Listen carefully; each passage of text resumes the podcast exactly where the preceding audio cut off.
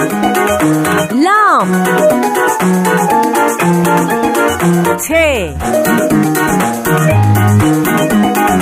ی کاف ه چلتیکه.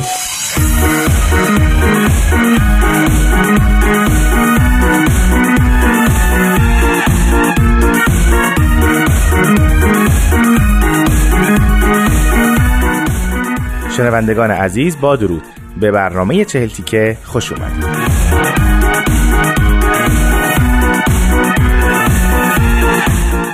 درسته که داستان نویسی اصولی داره و همینطور فنونی و اون رو تدریس میکنن، شاید تو کارگاه‌های آزاد تدریسش کنن، شاید داستان نویسی رو به صورت خصوصی حتی یاد بدن و تو بعضی از دانشگاه‌ها داستان نویسی به عنوان یک رشته حرفه‌ای، یک شاخه حرفه‌ای تدریس بشه. اما شاید بشه پله‌های اولیه داستان نویسی رو از همین نوشتن‌های ساده و معمولی روزمره خودمون شروع کنیم.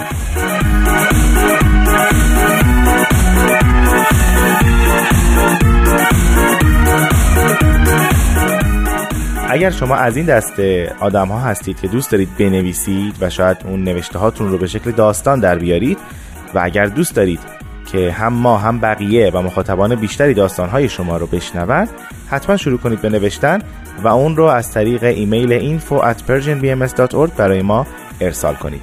ایمیل ما بود info@persianbms.org.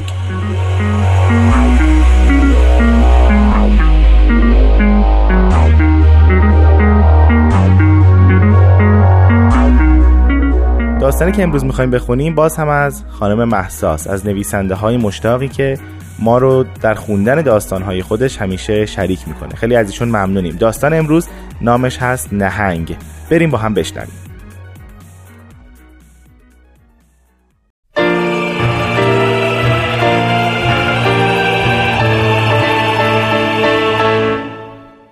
اون روز رو خوب به خاطر دارم. عجله داشتم، با تمام وجودم عجله داشتم. شب قبلش با مریم و سارا اونقدر پشت هم سریال دیده بودیم که من صبح از سرویس اداره جا موندم. مسخره است که همه جزئیات اون روز از عجله‌ام برای رسیدن به سرویس و رنگ لباس و حتی زاویه بارش باران و از اون عجیب‌تر حس وزش باد به صورتم رو هم یادم هست و یادم نیست که چه سریالی می دیدم که باعث شد من اونقدر دیر بیدار شم. از خونه تا ایستگاه تاکسی ها راهی نبود، ولی وقتی دیرتون شده باشه و کائنات تصمیم گرفته باشن که یه حال اساسی به شما بدن، یه باد و بارون حسابی به راه میندازه. به معنی واقعی کلمه از خونه تا ایستگاه رو قل خوردم و رسیدم. تو تاکسی که نشستم تازه یادم افتاد که نفس بکشم. دنیای بیرون تاکسی شلوغ بود. هر کس به طرفی میدوید که از بارون پناه بگیره. دست فروشا با سرعت بساطشون رو جمع میکردن و دکه روزنامه فروشی پر شد از آدمهایی که زیر سقف کوچیکش پناه گرفته بودن. سر همه به سمت روزنامه ها بود و سعی میکردن در این وضعیت تیترها رو بخونن. تو دلم برای روزنامه فروش دعایی کردم و گفتم که ای کاش بارون بهانه‌ای بشه که فروشش بالا بره. برای خودم هم دعا کردم که رئیس تو ترافیک شهر بمونه و قبل از من نرسه. نمیدونم چرا تجمع مردم اطراف دکه توجه هم رو جلب کرده بود. شاید برای اینکه مدت‌ها بود چنین چیزی ندیده بودم. کمی سرک کشیدم که نگاه هم به روزنامه ها بیفته، ولی چشام ضعیفتر از این حرفا بود. راننده هم که نمی اومد، مسافر دیگه هم نبود. از خودم پرسیدم تو این بارون راننده کجا رو به ماشین گرمش ترجیح داده؟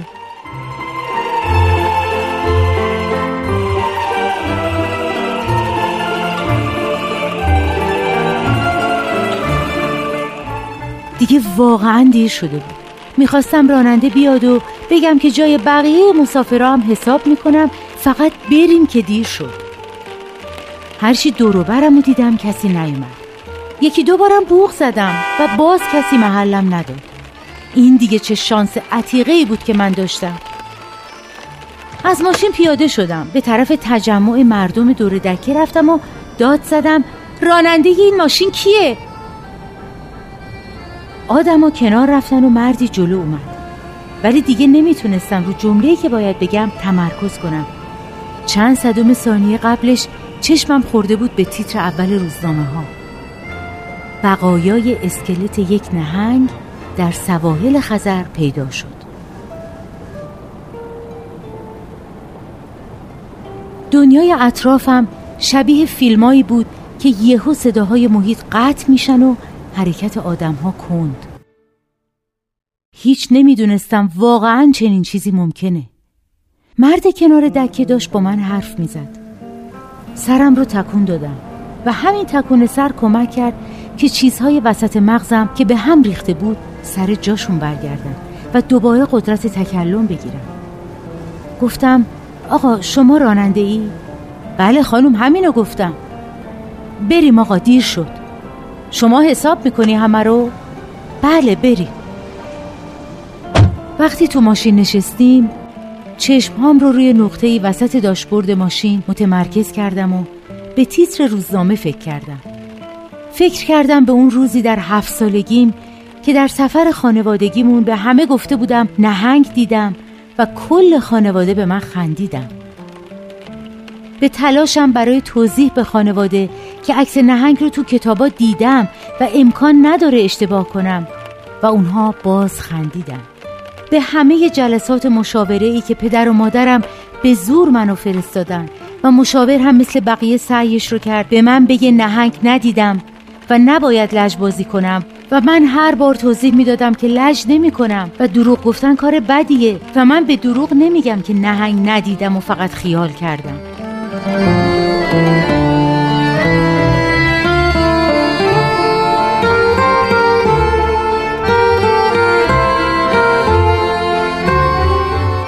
خودم بهتر از هر کسی میدونستم که تا چه حد خیال بافم و قبل از نهنگ چند باری تکشاخ و ببر بنگال و اژدها دیده بودم و نهنگ با همشون فرق داشت.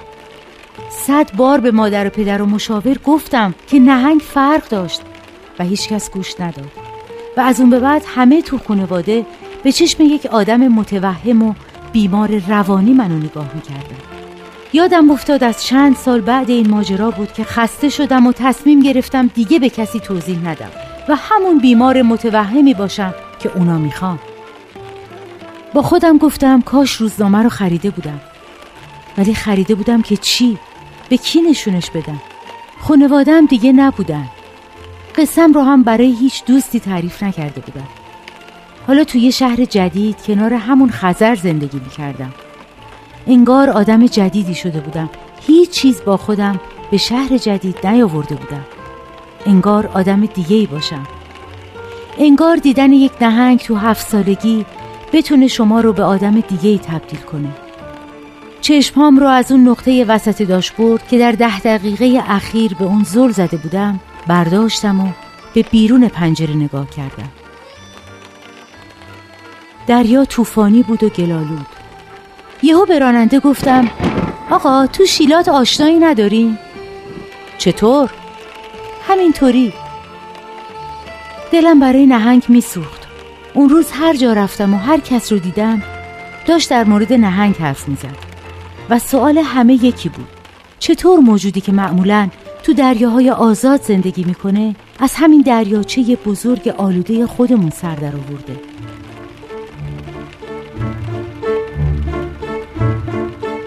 دلم برای نهنگ میسوخت. لابد زندگی سختی داشته، تنها، درست مثل من.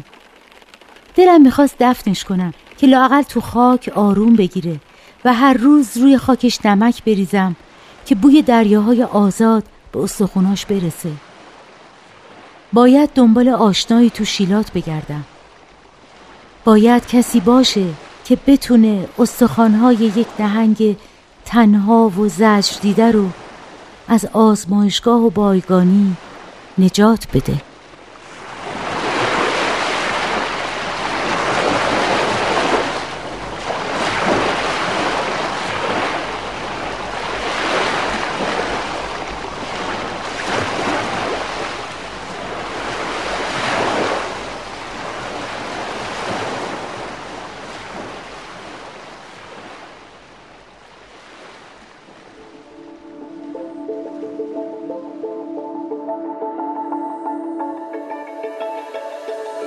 عزیزان شنیدید داستان نهنگ رو از زبان دوست و همکار عزیزم خانم پگاه موافق. خیلی مشتاقم که نظرات شما رو راجب داستان‌هایی که در این برنامه خونده میشه، راجب محتواشون و شاید یک سری گره‌های ذهنی که اونها به وجود میارن بدونم و بخونم و همطور در این برنامه اونها رو منعکس کنیم. پس از طریق ایمیل info@persianbms.org ما رو از نظرات خودتون آگاه کنید. من رامان شکیب هستم و این برنامه چهلتیکه بود. تا هفته آینده خدا نگهدار.